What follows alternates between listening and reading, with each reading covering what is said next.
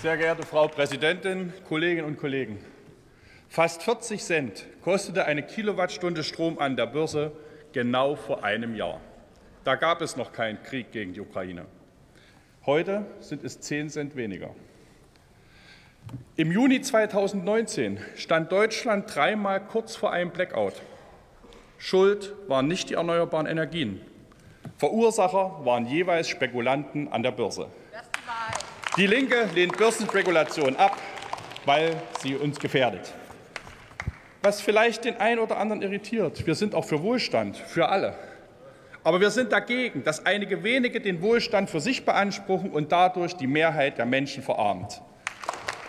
Und die Börse ist ein Instrument, mit dem bei Naturkatastrophen, bei Kriegen oder durch Marktmanipulation der Wohlstand der Mehrheit zerstört wird.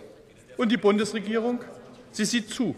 Sie schnürt unzureichende Entlastungspakete, statt auf die geniale Idee zu setzen, Spekulationsgewinne einzukassieren mit einer echten Übergewinnsteuer. Und mit Preiskontrollen Wucherpreise zu beenden.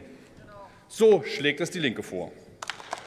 Und egal, wie die Ampel die Bremsen nennt, es bleiben nur kosmetische Eingriffe, mit denen sie letztlich die Börse und nicht die Menschen schützen.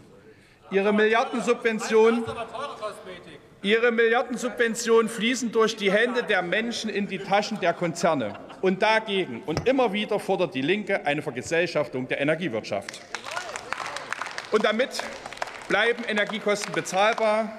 Damit wird Versorgungssicherheit gewährleistet.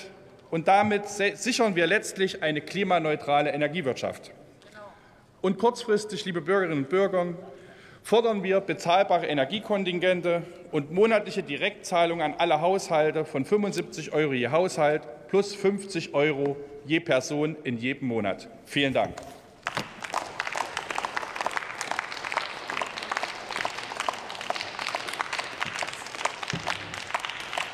Nächster Redner für die FDP-Fraktion Hagen.